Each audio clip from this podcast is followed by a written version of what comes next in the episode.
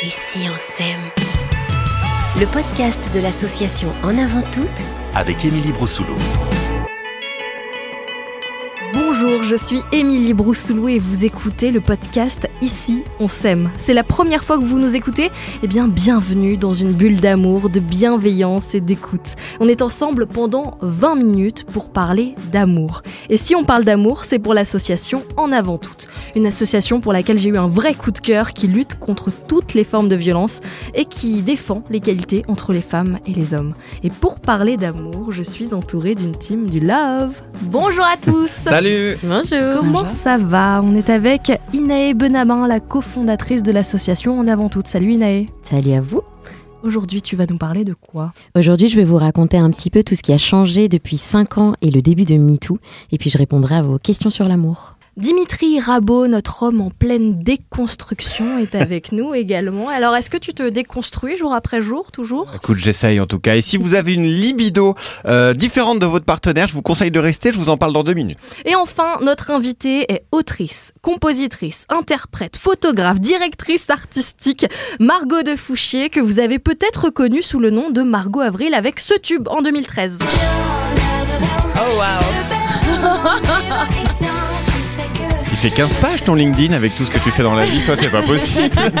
ouais, c'est un peu long sur les cartes de visite. Salut Margot, on est très heureux de te recevoir dans le podcast Ici on s'aime. Merci d'être avec nous. Bonjour, merci de m'avoir invité. Alors, j'ai vu une petite euh, moue au moment où on a passé l'air de rien. Alors, moi, j'adorais cette chanson. Je l'ai écoutée, mais tout le temps. C'est un peu hot, hein, quand même. ouais, ouais, je crois que je me rendais pas bien compte euh, à l'époque. Non, si, si, tout, euh, totalement, mais j'étais jeune. Mais alors moi non plus, j'ai mis du temps à comprendre euh, les paroles. Dimitri a tout de suite compris, mais par contre... Ah, direct, en plus je te l'ai dit, c'est la sont sympa. On va en parler dans un instant. Tu as 1000 talents, 1000 casquettes et tu viens de sortir un tout nouvel album. It's fun to stay at the YMCA. It's fun to stay at the YMCA. They have est-ce qu'on n'a pas envie de se faire une petite pina colada Non mais franchement, ça nous ramène en été direct. Pour évoquer l'amour, je commence généralement par vous poser une question toute simple. L'hiver arrive, c'est bientôt l'heure de se blottir au fond de son canapé avec un chocolat chaud, un plaid, son mec, sa meuf, son chat, comme notre producteur par exemple. D'où ma question, si votre relation du moment était un film, ce serait lequel? Inae euh, Du coup, le premier film qui me vient en tête, c'est euh, Le Seigneur des Anneaux. Parce que, euh, tu vis oh, avec Gollum Parce que j'ai beaucoup, beaucoup d'affection. Pas mal. Non, mais en fait, j'ai une passion pour Gollum. Bah, passion partagée. Mais c'était pas pour Gollum. C'est parce que c'est quand même une sacrée aventure, déjà. Et je pense qu'on croit un petit peu qu'on est là pour sauver le monde. et qu'on essaye d'aller de, d'aller de quête en quête et de rencontrer plein de gens très, très différents et de mettre plein de plein d'inattendus dans notre relation, j'espère. j'espère. Un petit Seigneur des Anneaux, ça me va. Ça me va. D'accord, j'espère que vous n'allez pas finir dans le Mordor en tout cas. on va voir. Hmm. Dimitri Moi je dirais Fast and Furious.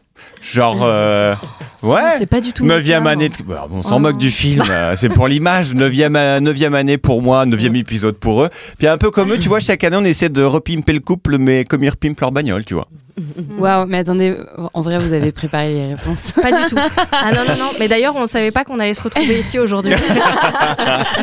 Et toi, Margot? Bah, moi, j'ai pas préparé ma réponse comme vous, donc je vais pas du tout avoir ce, répondant, euh, cette répartie incroyable. Mais je dirais euh, Julie en 12 chapitres parce oh. que j'ai adoré ce film. La BO est extraordinaire et c'est une histoire de, à la fois de rencontres et d'introspection, de retrouvailles, de compréhension, de vie. Voilà. Magnifique. Bah, ça nous va. Moi, je vais être un peu moins intellectuelle.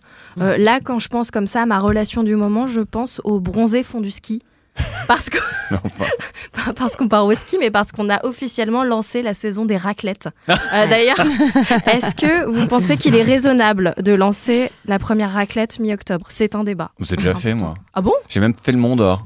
Ah bah d'accord. et bah, la tartiflette. J'ai tout fait, ça y est, le trio. Bam. Bah, on aurait pu dire le même film alors. Voilà, donc les bronzés font du ski.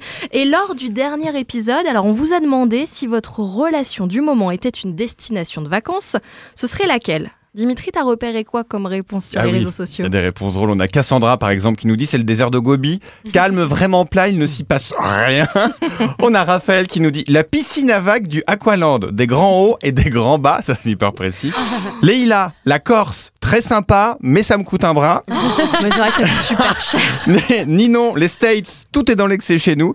Et puis enfin, on a Inès, elle nous dit n'importe quelle ville allemande, chez nous, tout est carré, organisé, rien ne dépasse. Oh, c'est d'un chiant. Mais chacun son Oui, équilibre. c'est vrai. Bon, Dimitri, je te garde avec moi, car dans chaque épisode, vous nous posez une question en note vocale sur l'Insta d'en avant toute, et Dimitri tente d'y répondre. Alors, c'est sur un sujet qui vous, qui vous pèse, qui vous interroge, ou même sur un cliché. Et dans ces cas-là, moi, je vous conseille d'avoir un Dimitri dans votre vie, parce qu'il est euh, toujours à l'écoute, bienveillant, et donc il arrive à déconstruire ces idées-là. J'espère que ce sera le cas aussi cette semaine. On va et là, essayer. tu réponds à qui? On va essayer avec Zoé. Zoé, elle a 27 ans, donc je vous propose d'écouter sans juger sa note vocale et on en parle après. Salut Émilie, salut Dimitri, salut ici on s'aime. Euh, moi je suis en couple, je suis très amoureuse de mon copain, mais en ce moment j'ai moins de désir, j'ai moins envie, et euh, je me demande si c'est normal, si c'est grave. Ça me fait un peu culpabiliser. Alors non déjà, non, c'est pas grave, sois tranquille Zoé, la libido c'est pas comme la soif, elle revient pas forcément tous les jours, et qu'on soit en couple euh, ou célibataire d'ailleurs, sauf que quand t'es célibataire, bah si t'as pas envie, tu te poses pas cette question de culpabilité envers l'autre. Ah bon? Bah. Pour commencer, tiens, il n'y a pas de libido normal euh, ou plus faible. Cette idée, ça vient d'une vision qui est assez vieille et qu'on garde encore aujourd'hui. On considère en fait que c'est le rythme des envies masculines qui est la norme. Et c'est vrai que souvent, les hommes ont plus envie que les femmes. Mais si on était parti des envies féminines, bah dans les magazines, ce qu'on verrait en ce moment, ce serait pas Mesdames, comment retrouver votre désir Ce serait plutôt Messieurs, comment ne pas être obsédé sexuel Et dans les deux cas, c'est une belle erreur, puisque ne pas avoir envie de faire l'amour, eh bien c'est très courant. J'ai retrouvé une enquête IFOP. Écoutez, ça arrive à 62% des femmes. 51% des hommes, donc la différence en plus c'est pas énorme. Ah, c'est pas énorme Non, en non, fait. On pas pourrait tant que croire ça. que c'est bon, à l'opposé. Et ça ne répond pas à une question qu'on s'est déjà euh, tous posée en couple. Pourquoi les premiers mois de notre relation, j'aurais pu faire l'amour avec mon partenaire trois fois par jour et même une quatrième fois sur le capot de la Twingo en rentrant du travail Et pourquoi ensuite? Bah c'est On plutôt sent le vécu quand même. hein. Ouais, c'était une Ford. Fiesta, moi, c'était pas la Twingo. et pourquoi ensuite? Bah, C'est plutôt 4 fois par mois, et encore 4 fois, c'est les mois en 31 jours. Ah oui. On a Jean-Claude Kaufmann, il est sociologue, et il a une réponse hyper intéressante. C'est le résultat de travaux euh, sérieux qu'il a fait sur beaucoup de femmes et d'hommes différents. Premier constat, les femmes commencent à regarder le plafond et à compter les mouches au lit à peu près au bout d'un an de relation. Un an, comme la durée souvent en moyenne entre la rencontre et un emménagement ensemble. L'emménagement qui rassure l'homme dans son quotidien et qui nourrit donc souvent sa libido, mais l'emménagement aussi qui charge par contre souvent la femme d'obligation en cas de non-partage des tâches et qui tue donc en partie de son côté l'envie. Alors pour les couples homosexuels, je vous le dis tout de suite, j'ai trouvé aucune étude, donc là j'en sais rien. Le plus important par contre, c'est la gestion de cette différence de libido. Une différence qui peut être compliquée d'ailleurs à vivre pour les deux. Dans tous les cas, il faut en discuter, il faut savoir mettre les mots, il faut comprendre dans l'intimité du couple pourquoi cette différence de libido, ce qui ne veut pas dire culpabiliser d'autres euh, en tentant de forcer un rapport non désiré, parce que ça, ça s'appelle du viol conjugal, et c'est puni par jusqu'à 20 ans de prison. Chaque couple a sa solution intime. Donc il faut trouver des solutions, peut-être trouver des ambiances qui pourraient, euh, je sais pas, donner envie par exemple. Mais vous pouvez aussi consulter des sexologues. Et puis si jamais il y a toujours un décalage entre vous deux, il existe deux solutions miracles que je peux vous conseiller. Votre main et des sextoys, Ah bah puisque merci. la masturbation, ça n'a jamais fait de mal. En effet. Bah oui, et puis ça rien de tout ça ne suffit. Si l'un comme l'autre vous n'êtes plus heureux, alors là, c'est plus extrême comme solution, mais séparez-vous, ça reste encore sans doute le plus sain. En conclusion, pour toi Zoé et pour tout le monde, t'as envie, mais l'autre non. Eh ben c'est pas grave et ne le force pas. Par contre, t'as pas envie, mais l'autre oui, c'est pas grave et ne te force pas. Et puis enfin, si vous avez envie tous les deux, c'est cool, foncez, que ce soit tous les deux, euh, tous les trois, enfin vous faites ce que vous voulez après de toute façon. Tu, tu l'as constaté aussi, Naé Est-ce que c'est quelque chose qui, qui revient souvent, ça Euh, D'ailleurs, attends, moi je voudrais revenir quand même sur un chiffre qui était hyper intéressant. Est-ce que c'est vrai que les hommes ont plus de désir que les femmes? Bah, C'est euh, en tout cas une conception qui est grandement partagée. Euh, et là, comme le montrait euh, l'étude, par exemple, au moment de réponse des études, effectivement, on peut voir une différence entre les désirs signifiés des hommes et celui des femmes. Et ce qui est super intéressant et qui peut être, à mon avis, une bonne technique aussi à avoir en couple, c'est de se demander un petit peu pourquoi pourquoi est-ce qu'aujourd'hui, dans notre société, euh, c'est possible que les hommes aient effectivement plus de désir que les femmes? Et ce qu'on revoit beaucoup, c'est que l'éducation, elle est très différente dans le rapport au désir, dans le rapport à la sexualité et dans le rapport à se connaître soi-même. Et on voit euh, qu'on a tous et toutes des imaginaires de désir masculin. Je ne sais pas si vous voyez dans les... Euh, dans les films, dans les séries. Euh, c'est un petit peu un, passage obligé. Cet adolescent qui va, par exemple, se masturber dans sa chambre et il y a la mère ou euh, le frère ou la tante. Plus, mm. plus la femme est vieille et, de la famille, plus c'est drôle. Et, euh, et c'est un ressort qui revient souvent. Donc le désir masculin, il est pris comme évident quand on est jeune, les jeunes garçons, adolescents ont du désir. En revanche, les désirs féminins, bah, on n'en parle pas tellement. Mm. Et comme on n'en parle pas tellement, les filles aussi, en grandissant, savent pas vraiment quoi faire de leurs désirs. Elles sont un petit peu gênées. Et puis comme il y a des euh, des critiques qui sont faites et des réputations qui sont pas du tout les mêmes. Par exemple, euh, c'est euh, on alterne souvent pour les jeunes filles entre la prude celle qui a pas du tout de désir, qui sait pas du tout comment ça marche et qui est un petit peu à conquérir pour les mmh. garçons. Et celle, qui, est... en l'air avec tout le monde. Exactement. Et mmh. celle qui est la fille facile, qui elle en fait va finalement être souvent une adolescente bah, qui est plus à l'aise avec euh, son désir. Et donc euh, de fil en aiguille, les filles elles apprennent pas trop à savoir ce qu'elles désirent et les garçons ils apprennent pas trop à euh, accepter la frustration. Et donc, on a effectivement des comportements qui sont de plus en plus différents et qui peuvent se retrouver dans les couples. Et comment est-ce qu'on dit non si on n'a pas envie d'avoir de rapport sexuel? Ah, il y a plein de façons de dire non, mais quelle grande question. Mais tu vois, t'as pas envie de blesser aussi. Bah bien sûr, il y a plein de questions qui se mettent. Tu parlais de la culpabilité tout à l'heure, Dimitri. Il y a aussi euh, l'envie de, de rendre heureux ou de faire plaisir. C'est souvent euh, envisagé aussi comme une preuve d'amour, en fait. Le fait de se rendre disponible, ça peut être dans du temps dans un couple, ça peut être de se rendre disponible avec du temps, avec de l'écoute, avec d'autres choses, mais ça peut aussi se porter sur la question de la sexualité et de l'intimité. Et donc, on y met en fait plein d'imaginaires autour de cette disponibilité sexuelle ou de ce fait de faire plaisir sexuellement. Et, euh, on a plein d'imaginaires autour du fait de dire. On a peur d'être moins aimé, on a peur de frustrer l'autre, on a peur de le rendre malheureux ou de la rendre malheureuse, mais c'est quand même plus dans un sens que dans l'autre. Euh, et donc, euh, souvent, bah, on a besoin de se sentir à l'aise soi-même et déjà de réfléchir à ça, à son désir. En tant que femme, on a peu l'occasion de le faire, donc de prendre du temps pour réfléchir. Qu'est-ce que j'aime vraiment? Pourquoi j'ai pas envie? Euh, Et qu'est-ce que ça veut dire pour moi avoir envie Et comment je peux dire ce qui me donne envie? Et ensuite, dire non, bah, c'est trouver aussi des moyens ensemble de le décliner. Ça peut être d'expliquer, ça peut être euh, de dire, euh, bah, parfois euh, c'est aussi dire, bah, là je me sens gênée ou là en ce moment je me sens pas bien dans mon corps pour des raisons qui n'ont rien à voir avec notre couple, mais du coup ça me rend vulnérable et donc j'ai pas, j'arrive pas à créer cette intimité là. ça peut être de dire que bah, ce qu'on attend de l'autre aussi et ce qu'il nous faudrait peut-être pour nous sentir un petit peu plus à l'aise et un petit peu plus à même d'être dans ce lâcher prise qui est souvent difficile pour les femmes, le lâcher prise. J'ai trouvé un petit coup de pouce, une petite astuce pour relancer la machine. Il vous suffit d'écouter le nouvel album de Margot de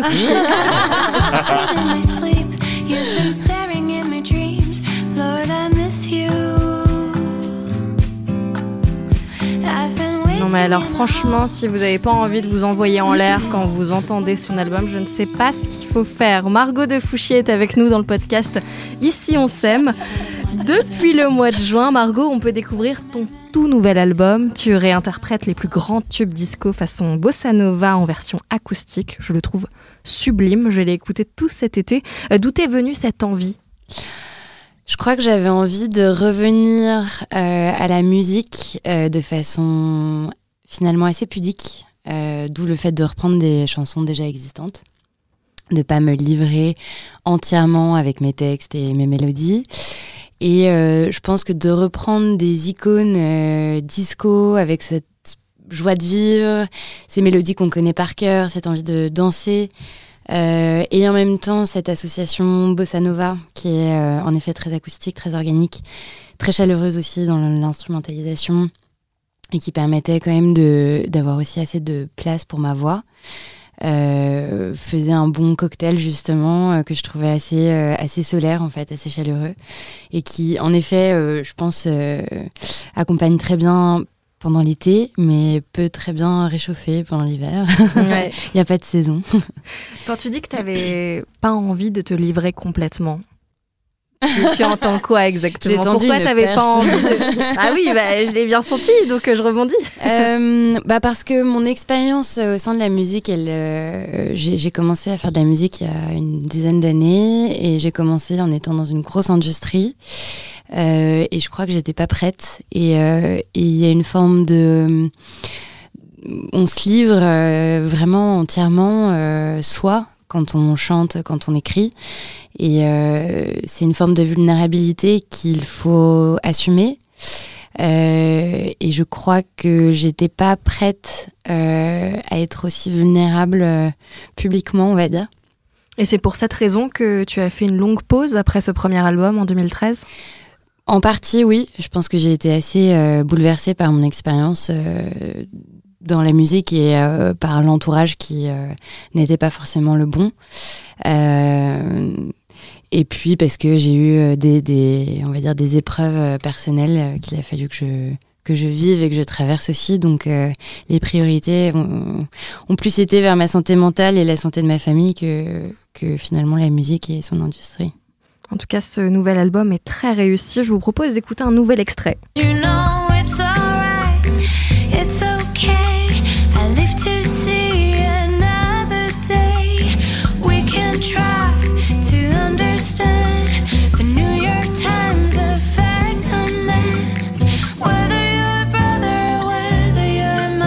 J'adore comment tu l'as réadapté.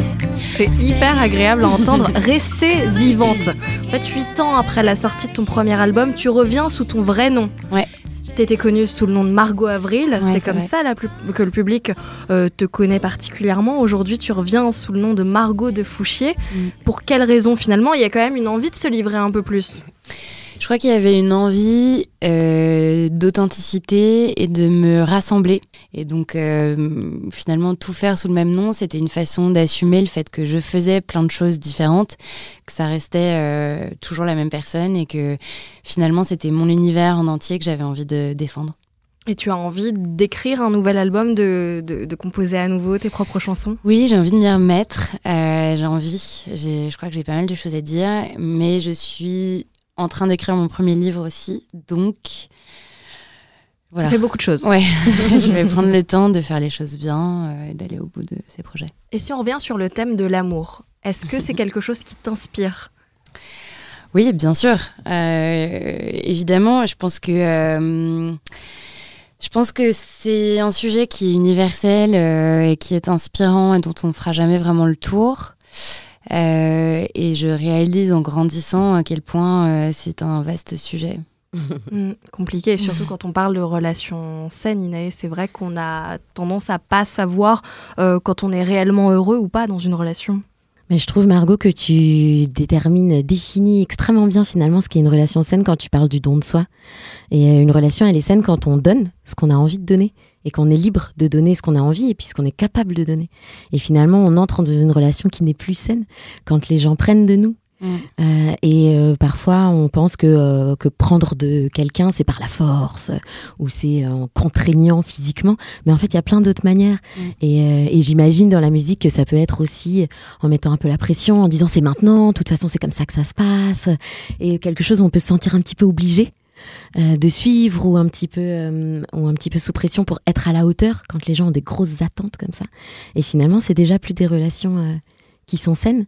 Et dans ces cas-là, ça peut être une solution de prendre du recul et de, et de disparaître un petit peu en quelque sorte, comme elle l'a fait. Bien sûr, rassembler ses forces, c'est une très belle manière de réagir. Et les violences faites aux femmes, est-ce que c'est un sujet qui te touche? Bah, Oui, serait- forcément, mais euh, peut-être que euh, voilà autour de toi, je sais, je sais pas, on- tu entends euh, peut-être des amis qui sont dans une relation violente et qui n'en ont peut-être pas conscience. Euh, oui, en fait, euh, ça me touche particulièrement parce que hum, la violence aussi, et c'est ce qu'on se disait tout à l'heure, elle est, elle peut paraître euh, évidente quand elle est physique ou quand elle est vraiment actée euh, de façon très radicale ou très franche.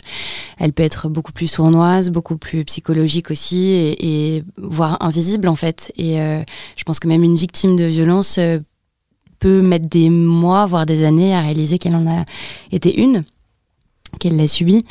Euh, ça me touche euh, évidemment parce que euh, parce que je commence à en parler aussi me concernant et concernant. euh, Enfin, je commence à m'ouvrir sur le sujet euh, par rapport à ma propre histoire et je réalise à quel point c'est partout et euh, à quel point c'est c'est pas que dans les livres, c'est pas que dans les films, c'est pas que dans les témoignages qu'on lit dans les magazines, c'est euh, c'est vraiment euh, partout dans mon entourage notamment. Oui. Mhm. Donc oui, ça me touche énormément.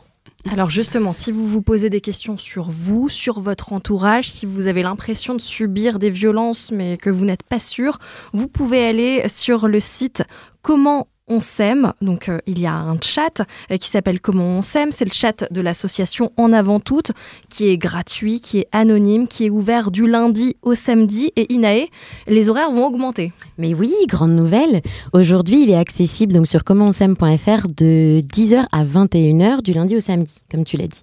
Mais très bientôt, attention, euh, on va pouvoir étendre ces horaires et donc répondre jusqu'à minuit.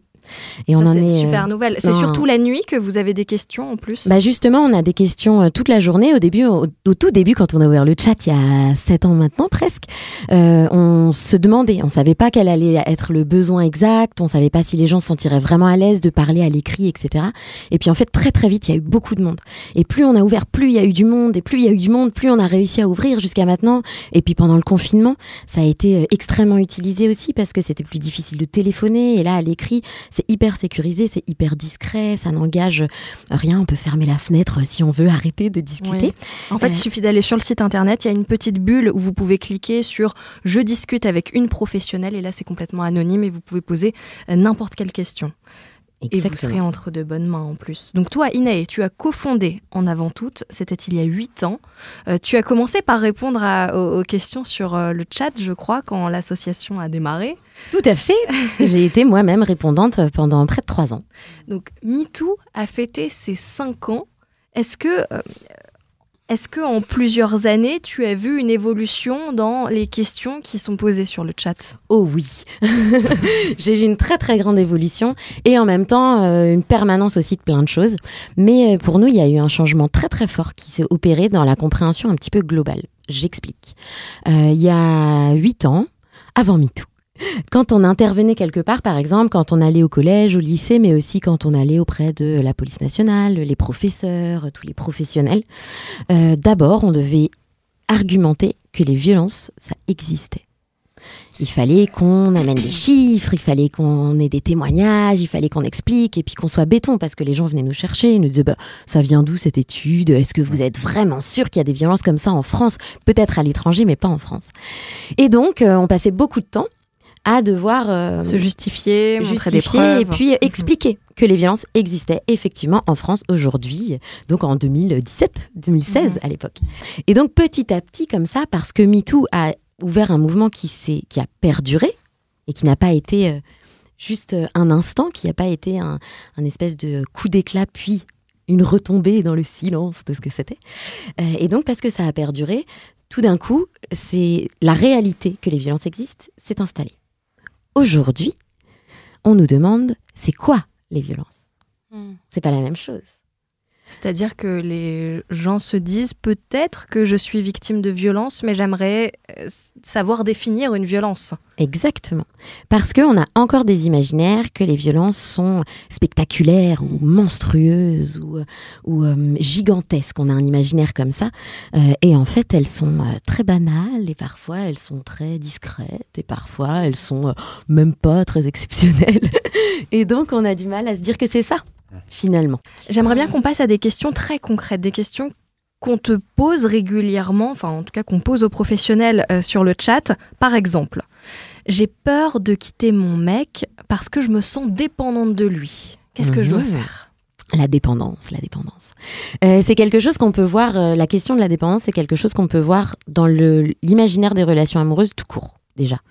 Euh, Il y a un imaginaire que euh, les femmes ont besoin d'être en couple pour être comblées. Vous avez déjà entendu ça Voilà. Ou pour être en sécurité, Ou pour, être, sécurité, protégée. pour, se- Mhm. pour être complété d'une certaine manière, et c'est comme ça aussi que c'est un aboutissement.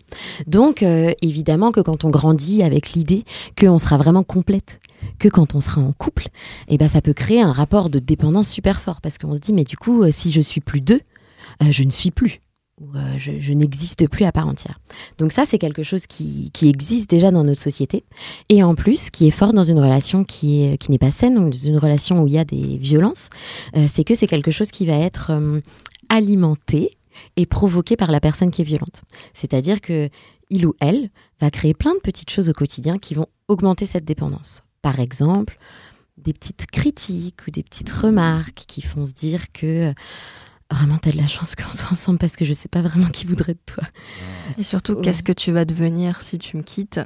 Tu Exactement. finiras seule. Mais t'arriveras jamais à te débrouiller toute seule. Mais eh ben dis donc, heureusement que je suis là. Heureusement que je suis là. T'imagines si tu devais gérer ça par toi-même. Donc plein de petites choses comme ça, plein de petites réflexions qui font que au fur et à mesure, on se dit bah effectivement, en fait, moi si je suis toute seule, je survivrai pas. J'en suis incapable. Heureusement qu'il est là. Et donc on crée. Enfin, la- cette dépendance se crée. On la crée pas seule, hein, elle est aussi créée par la personne qui est violente. Et euh, surtout, ce qui est intéressant dans les mécanismes de dépendance, c'est qu'on pense souvent que c'est sa faute.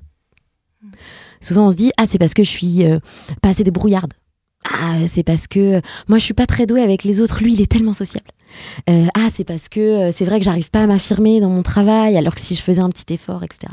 Et donc on pense que c'est euh, de notre propre fait. On pense que c'est nous qui faisons pas assez d'efforts ou que c'est nous qui ne sommes pas assez capables. Et donc ça alimente ce sentiment qu'on n'arriverait pas à vivre sans l'autre. Et c'est fait exprès hein, d'une certaine manière par les personnes qui sont violentes pour faire que bah, les, les victimes ne partent pas. Et quand on entend, bah, elle est violente, bah, pourquoi elle reste Ce sentiment-là euh, en a une grande explication. C'est que souvent, elles se disent qu'elles vont pas s'en sortir toutes seules et que c'est moins inconfortable d'être dans une situation qui est dangereuse et humiliante que d'être toute seule. Toi, Margot, tu as déjà eu du mal à te détacher de quelqu'un ou à te dire, bah voilà, je, je ne sais pas si je me sens capable d'être seule et, euh, et d'assumer mon indépendance? Je pense que j'ai la chance d'avoir, euh, par mon parcours euh, professionnel justement, su assez rapidement que j'étais plus ou moins débrouillarde et que je pouvais quand même être assez euh, indépendante. Par mon parcours professionnel comme personnel au final, parce que j'ai perdu mes parents assez jeunes et donc euh, quelque part euh, ce côté indépendante, euh, je l'ai eu assez tôt. Euh, néanmoins, euh, je pense que dans toute forme de relation amoureuse, il y a une, une forme de dépendance qui est toujours un peu, euh, qui peut être un peu ambiguë. On pense qu'on a besoin de l'autre pour, euh, en effet, s'épanouir euh, socialement, pour avancer, pour construire, pour exister d'une certaine manière. Et je pense que c'est c'est là où il est difficile de faire la part des choses entre l'amour qu'on porte à la personne et, et l'affection et les souvenirs et la peur de, de, de quitter tout ça. Ah, Inae, quelles sont les autres euh, actus de l'association en avant toute Je crois que si on achète de la lingerie, on peut faire un don pour l'asso. Mhm. Effectivement, en ce moment, on a un partenariat avec euh, Chantel qui permet, euh, quand on achète de la lingerie par exemple, euh, de, de faire un arrondi pour l'association. Et euh, aujourd'hui, les associations, elles sont super dépendantes des dons et euh, de l'engagement des gens. Et euh, il y a plein de personnes qui viennent nous voir et qui nous demandent Ouais, j'aimerais bien participer, qu'est-ce que je peux faire? Est-ce que vous recherchez des bénévoles? Est-ce qu'on peut faire quelque chose pour vous aider? Et euh, nous, on leur dit souvent que faire un don, c'est un- une manière extrêmement con- concrète d'aider. Et beaucoup nous disent mais oui mais c'est pas assez, je veux faire plus et tout. Et il y a plein d'autres manières de faire, mais déjà un don, pour nous ça change complètement les choses parce que derrière le chat, c'est des salariés. C'est des professionnels qui sont rémunérés pour être là, qui sont formés, qui sont expertes. Et donc, euh, ça demande bah, qu'on ait des dons, qu'on ait des soutiens et qu'on puisse euh, leur, leur assurer de pouvoir continuer à répondre au chat.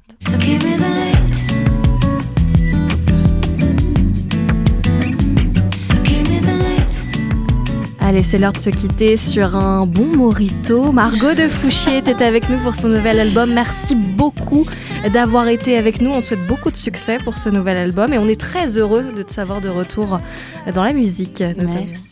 Merci beaucoup. Merci. Dimitri, d'avoir été avec nous et de chaque jour nous déconstruire un peu plus. C'est très agréable Merci. aussi. Inae, merci d'avoir été avec nous. C'était le troisième épisode d'ici On s'aime. Merci de nous avoir écoutés. Rendez-vous très vite pour l'épisode 4 et pour ne pas le louper, abonnez-vous à notre podcast et à l'Instagram d'En Avant Toutes. Prenez soin de vous. Je vous embrasse. Ici, on s'aime. Le podcast de l'association En avant toutes avec Émilie Broussoulou. Ici on s'aime. Oui, il fait chaud, non Mais non, mais c'est l'album de Margot. Ouais.